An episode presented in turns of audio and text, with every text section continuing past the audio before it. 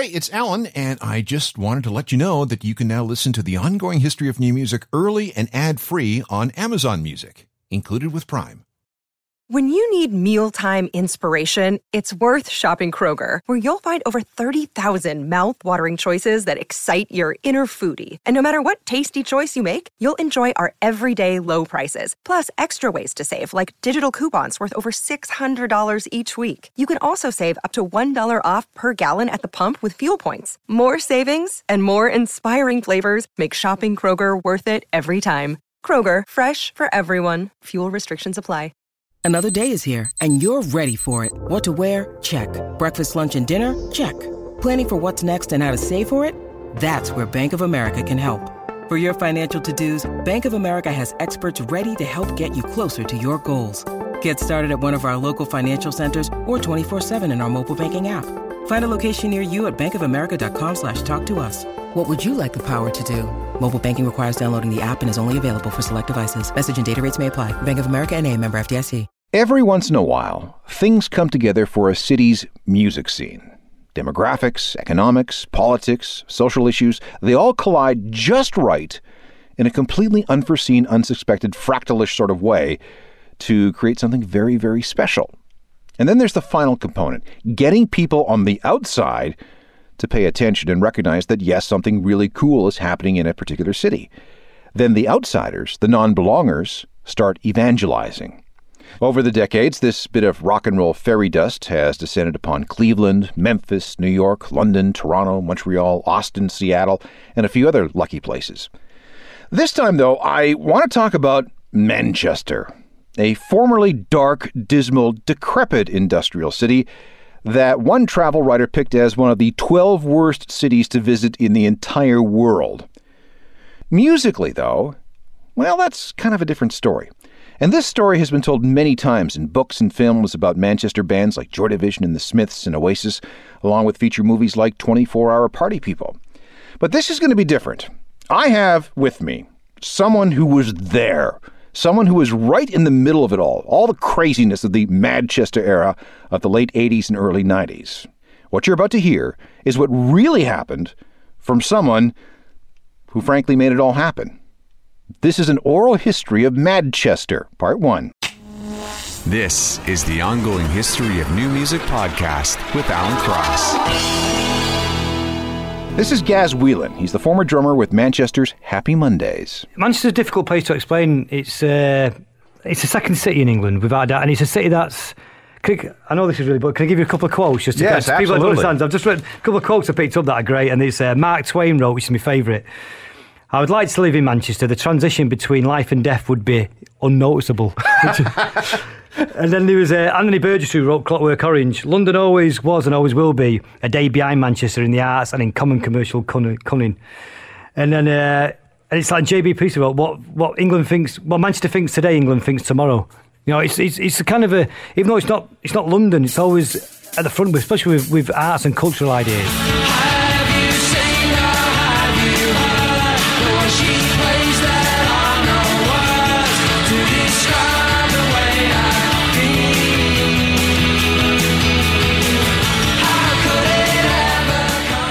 Stone Roses from their brilliant debut record from 1989. That's She Bangs the Drums, one of the great songs of the so called Madchester era in Manchester, England in the late 80s and early 90s.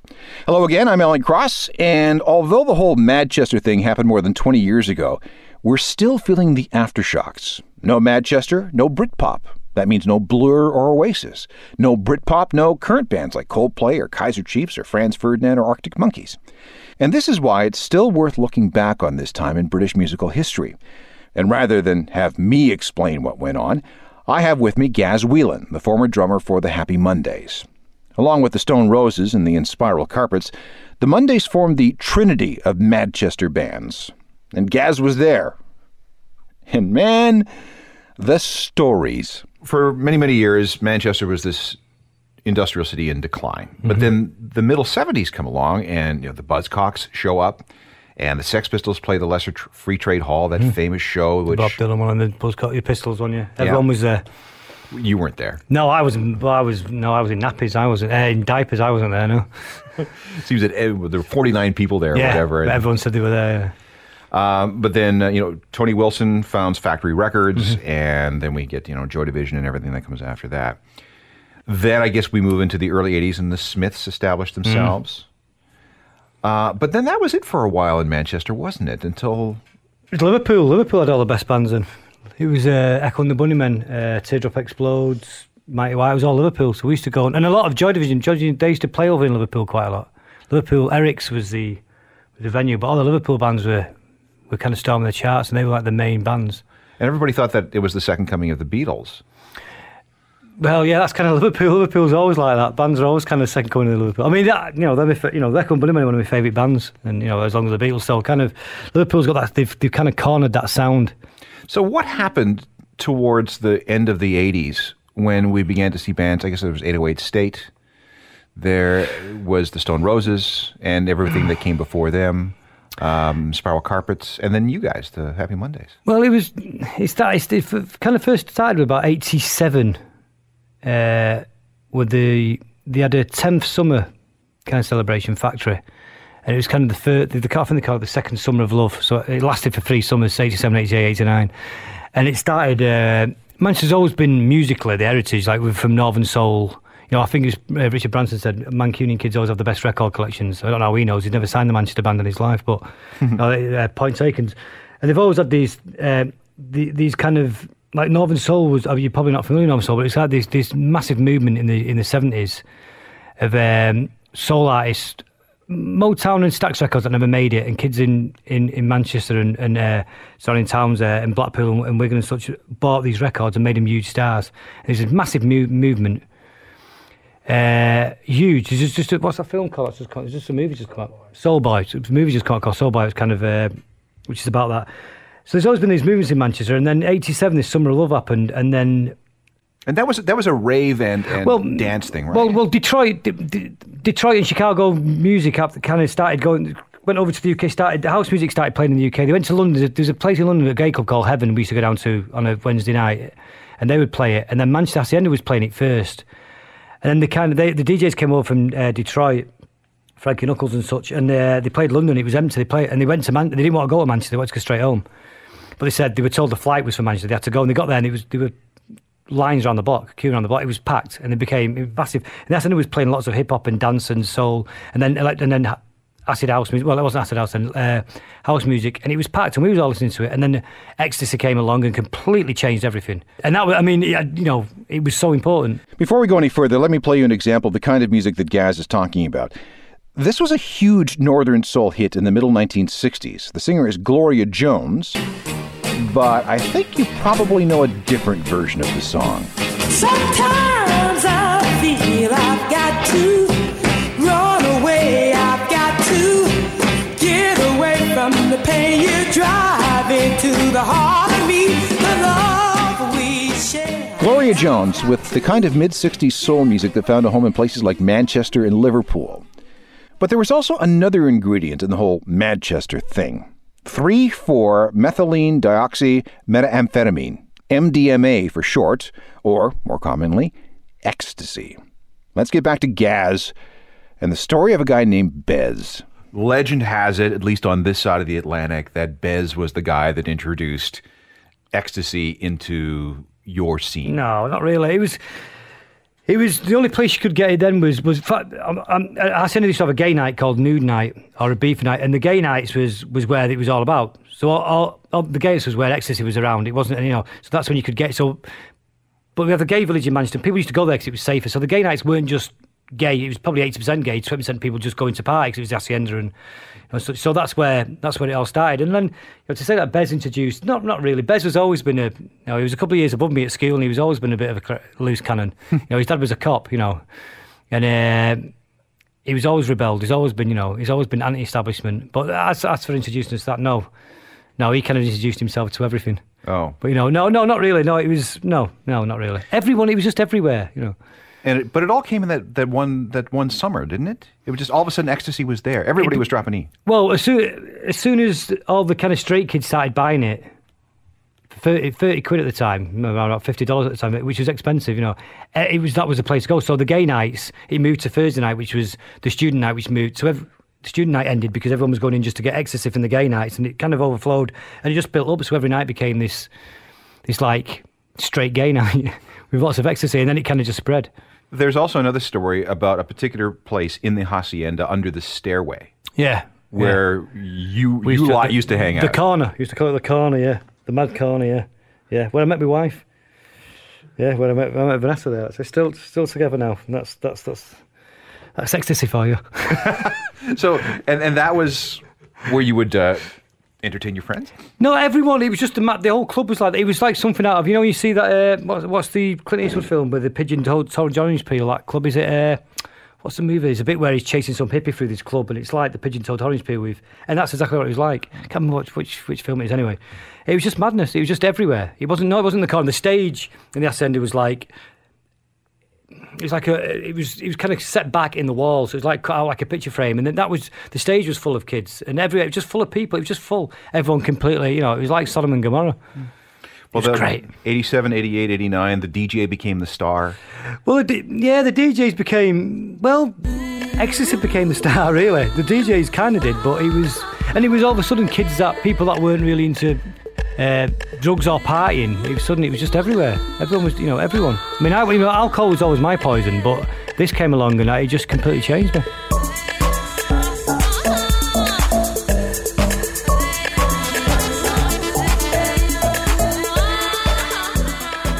So, how did Manchester go from being this DJ oriented, ecstasy oriented sort of scene to blossoming with, you know, the holy trinity of, of, of Manchester bands, you guys, the Stone Roses, and Spiral Carpets? I mean, how did, how did, where did the bands come back into the because picture? because the- we were already in bands and that's what we played. So we'd listen to dance music, but we wouldn't play dance music. So obviously it filtered into what we were doing, but we didn't play. We never thought. Manchester's kind of one of them cities that if you try to do something that you're not, you'll get shot down straight away. So if you're in a band and then you, you start taking ecstasy and listening to dance music, and then your band suddenly starts making dance music, you'd get you'd get kicked out of the city. So we carried on doing what we was doing. It just kind of filtered through. It was b- b- bizarre because he kind of listened to one type of music but played another. It's a bit, and the Stone Roses were kind of we didn't really see them. They were they were kind of come, came a couple of years later. They were on the they were a different kind of scene. They were doing their own thing. Well, they were the more psychedelic, uh, 60s oriented. They were really into that. Yeah, yeah, yeah, yeah, yeah. Um, and same thing, I guess, with the carpets. They they because they had the Farfisa organ and they, they had more of a '60s vibe. But, Hmm. but the Mondays were completely and entirely unique. Um, I remember hearing you know something from from the first album for the first time. Maybe it was maybe even 24 Hour Party People, Hmm. and uh, thinking you guys didn't sound like anything. I know, and that was just because we were crap. you know, we we were in this.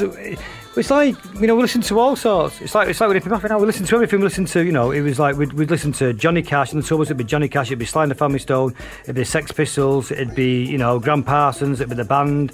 It'd be Willie Nelson. It'd be you know Stones, Beatles. You know everything. We just listened to everything. We didn't try to be anyone because we couldn't be. We weren't, we weren't good enough. This this explains why there's such a, a good groove with a lot of Manchester bands because you were listening to the dance music. So black music and soul music is really important in Manchester, and I don't and I don't know why Liverpool. Manchester, Liverpool, you, you got to lump together because that's where the docks, where the first music came in in the fifties from America. The docks were there. Yeah, Manchester's an inland inland port, and they got the music first. So that them them two cities have always been kind of always been the best two cities for music, without a doubt. The Liverpool bands totally go for the melody, the Beatles thing, and uh, Manchester music. Every even Manchester punk bands like listen to some Buzzcock stuff. They've got you know groove. You know, they've got soul music and soul, soul music, black music has been really important in Manchester, and I don't I don't know why it hasn't in Liverpool. Well, there was a a, a, a lot of soul in the groove of, of, of the Mondays. Um, In all Manchester music, in now even st- it's, it's funny. I was reading something recently about uh, one of the first reviews of Oasis, and it was saying what was even though they were lo- they were professional Mancunians as they call them, stereotypical Mancunians, they had the one thing that was different that they, they didn't have any soul. You know, they had no soul music, black music influence in them, which was unusual for Manchester bands. That's Gaz Whelan, the former drummer for the Happy Mondays, talking about what it was like in the early days of the whole Madchester scene. We'll get him back here in a second with more insider stories as we push on with this oral history of Madchester. This is part one of an oral history of Manchester, that scene in the late 80s and early 90s in Manchester, England, that still has a lot to answer for. Telling the stories is Gaz Whelan, a guy who was there as the drummer for the Happy Mondays. Let's talk about them for a bit, shall we? so Mondays formed when? 80. We formed 82 when I was still. Oh, I was still at school. I was still really young. And yeah. nothing really happened for years, did it? Uh, what was really funny about no, because the difference between between the UK and North America with bands is is in the UK you form a band then learn your instruments. In North America you learn your instruments and you form a band. That I mean, I know that's, that's generalising, but you know, so we we were just learning our instruments and learning what you know what we were doing. Uh, but I think probably about 85, 84, 85, major record labels started coming up. We sent cassettes off. That's how long ago it was. And they came up and they were like, what's your image? And we was like, well, this is how we dress. And we was like, well, what, you're wearing trainers and, and you know, we're getting images like, you know, we're not wearing, you know, this is how we dress. They wanted to, and we wouldn't, we wouldn't budge. Was like, no chance, this is what we're doing. When Tony Wilson saw us, it's like, oh, I love it, you've got no image. That's your, that's your image, you know. Well, it was between that and, and, and Sean's lyrics. And so, but there- there's not unusual for Manchester because uh, kind of, you know, uh, you, you listen to uh, Marky Smith and The Fall, or you listen to John Cooper Clarke, and you know, they're very kind of, you know, Cerebral. Yeah. Or what they call it? What was the one of the reviews was great was uh, Hot Knife Street Lyrics or something like kind of thing, you know. So it, they, they weren't unusual though; they were great. You know, stuck a piece of crap in a butcher's hat was one of my favourites. I thought, don't know what I um, So it was just, and I think when we went on Factory, there was a lot of by the long coat brigade on Factory was like, mm, you know, mm, not them, you know. They don't like football hooligans. They dress like football hooligans. They're not, you know, they don't fit in with us. But at the same time, we'd go play around the country, and these and Factory had a great cult following. They'd come and watch us just to, just out of interest, you know. Well, that whole image with with the with the trainers in regular shirt, Mm. uh, shirts, Uh, you know, that becomes the foundation for lad culture Mm. that comes along ten years later. Yeah, but we've been doing it for years, haven't we? We started in the 80s. It started in Liverpool and on in Manchester, and it'd been going for years, and it starts to kind of way. Uh, Whenever we used to turn up for gigs, there was no bands that looked like that. We'd turn up for gigs in London and, and around and around the country, and people you could see the the, in, the in-house it was like, what are the bands? What are you dressed like? We'd play a lot of with creation bands and rough trade bands, and they'd be all looking at us like, what, what, you know, what, what's going on? What are these dressed like? What's what's what's going on? So, where did the baggy pants and the haircuts come from? I don't know whether ecstasy probably. I don't know. Yeah, yeah, yeah. Free whatever we got free. Yeah. But we, we used to go with Phil Saxe. Uh, had a had a shop. Who became our manager, uh, and he was the original Northern Soul DJ.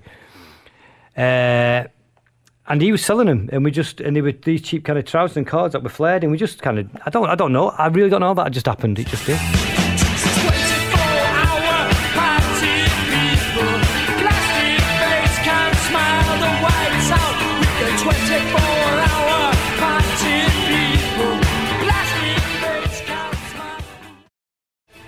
The Happy Mondays and 24 Hour Party People from their 1987 debut record Squirrel and G Man 24 Hour Party People Plastic Face Can't Smile Whiteout. How was Madchester coined? Where did That was coined by uh, two lads from Newcastle, two Geordies, who used to do our videos, and it was just supposed to be for an EP, just for a bit of fun.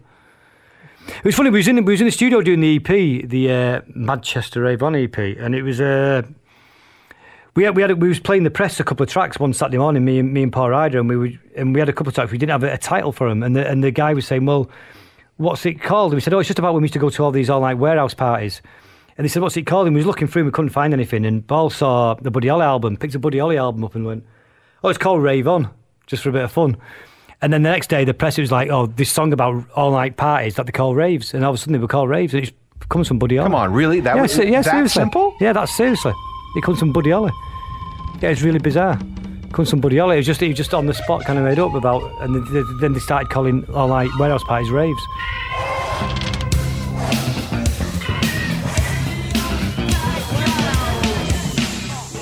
How much did the press play this up? oh, massively, massively. Because they were is, the press out of out of London was looking for the next big thing. Well, we were big in London before we were big in Manchester. We couldn't get airplay in Manchester. We couldn't get. Oh, the reviews were like the reviews were they were. They didn't understand us. They didn't get what was going on. Same with the Roses as well. And we were filling out smaller venues in London way before Manchester. Really? Yeah, yeah, way before. That's a great irony. Probably a, a good year before. See, this is what we find so fascinating about UK culture here in North America, is that everything is so close together. The press takes such an active role in building bands up, building scenes up, building songs up, and tearing them down Oh, at the yeah, same yeah, time. And, and things happen so quickly. And the other thing there, it's not about it's not about a band is just not about a band. The music's about fashion. It's about it's about the city you're from. It's about the football team you support. It's it's all kind of it's all the culture. It's a class thing. So it's a real working class. It's a culture thing, and it kind of it's like I think what made it really big was when bands like us started doing. We used to go to our, after the SNN, we'd go to these warehouse parties that were being put on by lads who were selling tickets at football matches, and and you know and uh, and they they started putting all like warehouse parties on uh, instead of the students, and then they said, well instead of doing that, why don't you play live and we'll do it and we'll sell 10,000. We'll go to the big venue and then we'll say, G-Mex oh, it's 10,000. We were like, oh, we can't sell 10,000. We've only just sold the Hacienda out. It's only 1,500. Oh, we'll do it. And they did, you know. So let's go to 89, 90. We've got the Roses have their first album out, uh, the Spike Island gig, which attracts 30,000 people to this horrible plot of land. And, yeah. Then then I guess the, the UK the London press discovers what's happening there, and they start to champion bands like you and and and uh, I, I I guess it was you, the Roses, and the Carpets initially. It was just really us and the Roses, to be honest with you. Really? Yeah, really. It was, and it all started at the end of '89 when we got on Top of the Pops. Was I mean, you'll probably be familiar with Top of the Pops, and most most people won't. Uh, and if you were on Top of the Pops, you'd made it. That was the thing as a kid. You wanted to be on. You, know, you saw Top of the Pops, and by pure fluke, to indie independent bands in them days didn't really make the charts. Very few. I think Fine Young Cannibals, not many. And us and uh, the Roses happened to to hit the charts at the same time just because of this live, sorry, this live following. Uh, and we are both on the same show, and just because of that, and they screened it in all the pubs in Manchester. And it was like made become a big night, and uh, that was it. That day after that, that's when he was born in November '89, whoever it was. Yeah, that Top of the Pops appearance. It was November 23rd, 1989, to be exact.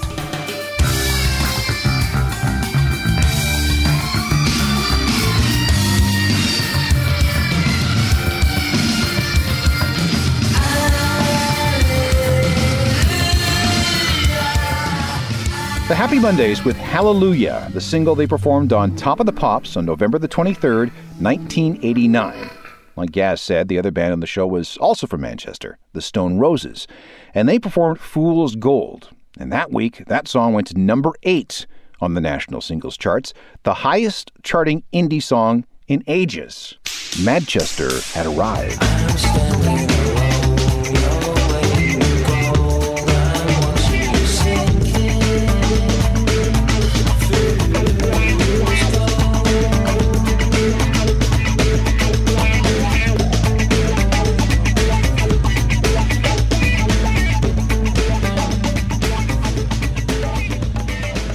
Stone Roses and Fool's Gold. Back with more from Gaz Whelan in just a sec as we continue with part one of our oral history of Madchester. This is part one of an oral history of Madchester, and with me is Gaz Whelan, the former drummer of the Happy Mondays, and a guy who uh, pretty much saw it all.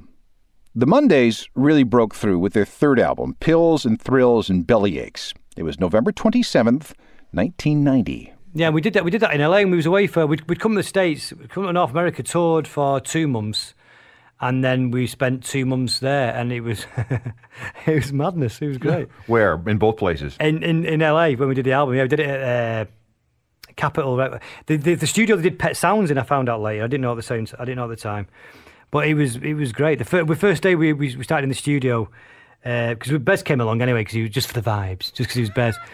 And uh, we're driving down there. We're getting, we, we stayed up. Uh, I can't remember. We stayed a couple of miles away from the studio up in the hills, and we're getting driven there, and we see this this this fight on on, on the on the on the highway, and two cars, and someone's out of a car and fighting. There's someone oh, get to the studio, and we're in there about an hour, and Bez comes in, quick, quick, hide, the- hide, hide the car. The police are chasing me. And he had a crash with someone, got out, and he started punching his car. and he was in between, and he was up there across the, the hood of the car, and they were fighting. The police were there, and he jumped in the car and drove off. It was the first day. Let's just clarify Bez's role in the Mondays. He- what did he do? What you know was his what? job? Do you know what? He, he was a ta- I don't know. He was just, but he was live. He was. We really needed him. You know, he was. He, he kind of brought. Bez. See, I'm lost for words. Bez, well, Bez was a couple of years above me at school, and he was he was crazy then. He always has been. Still is. I mean, I don't. He's in his mid forties now, and he acts like a. He's, he acts like he's still 19. well, he got know. the crap beat out of him recently, didn't he? I saw, yeah, I saw. I mean, I, I don't know what I don't know what's going on. I don't know what's going on with him at the moment. You know what? I think I've not seen him for about a year or so. I don't know what's going on with him. I hope he's okay because you know he's got a good heart, Bez. He really has. He really has got a good heart, but he just gets himself into trouble. but he has. He's got a good soul, Bez. He really has. So he was your dancer. He was your vibe meister. He was your uh, pet. Well, Sean was insecure, so he needed a crook, you know, on stage. You know, before that, we used to get lots. We had. lot- He wasn't the first. We had lots of our friends would come up, just come up and dance on stage, or you know, and, and do that. And and we had a, quite a few people doing it. What do you mean Sean was insecure? Well, he was a singer. They're all the same, aren't they? They're all insecure, aren't they? Oh, I'm insecure, a singer. You know, oh, nobody loves me. You know, uh, I write the lyrics. You know, you know, like you know what they like. And uh, but he was, and he because he wasn't a, a you know a, what you'd call a textbook singer. You know, and he never claimed to be.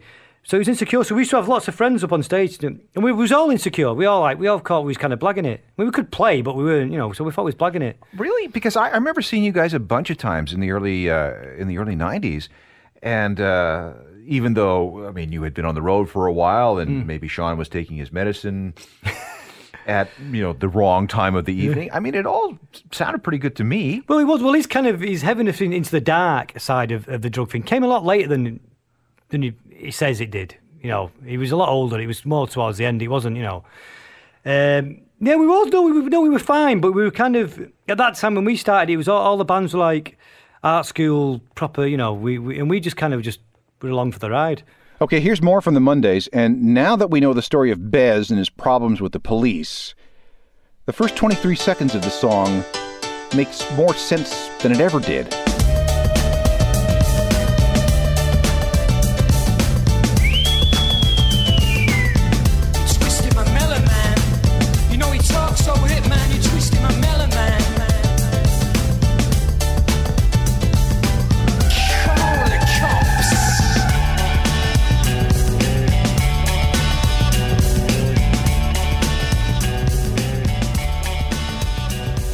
Happy Mondays with Step On, a song that reached number five on the national British singles charts, a huge accomplishment for an indie band.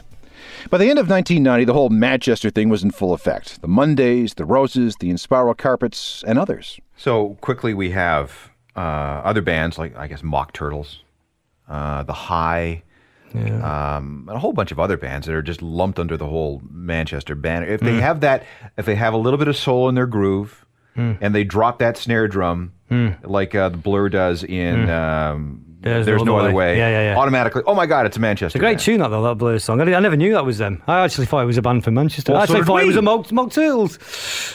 Yeah, I didn't know that. Yeah, but yeah, it's a good tune. But it, but when you actually when you listen to that, it still sounds like Blur, doesn't it? It sounds very Blur Yes, it still, does. even though Yeah. that's that's the, the really bizarre.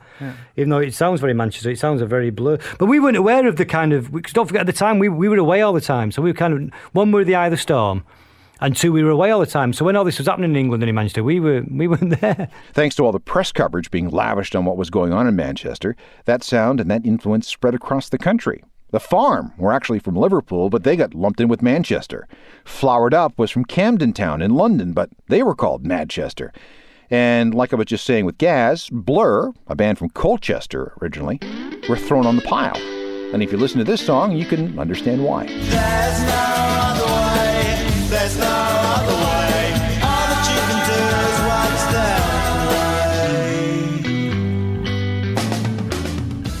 There was a time in the very early 90s when it seemed that every day brought a great new song from a great new band from Manchester. Okay, so not all the bands were actually from Manchester, but we didn't care. The party was great, and it looked like it would never end. Well, it did, of course. It always does. And on the second half of this look back at Madchester, we'll take a look at where it all went wrong. Gaz Whelan of the Happy Mondays has a lot more insider stories to tell. Technical productions by Rob Johnston. I'm Alan Cross. You've been listening to the ongoing history of new music podcast with Alan Cross. Subscribe to the podcast through iTunes, Google Play, Stitcher, Spotify, and everywhere you find your favorite podcasts.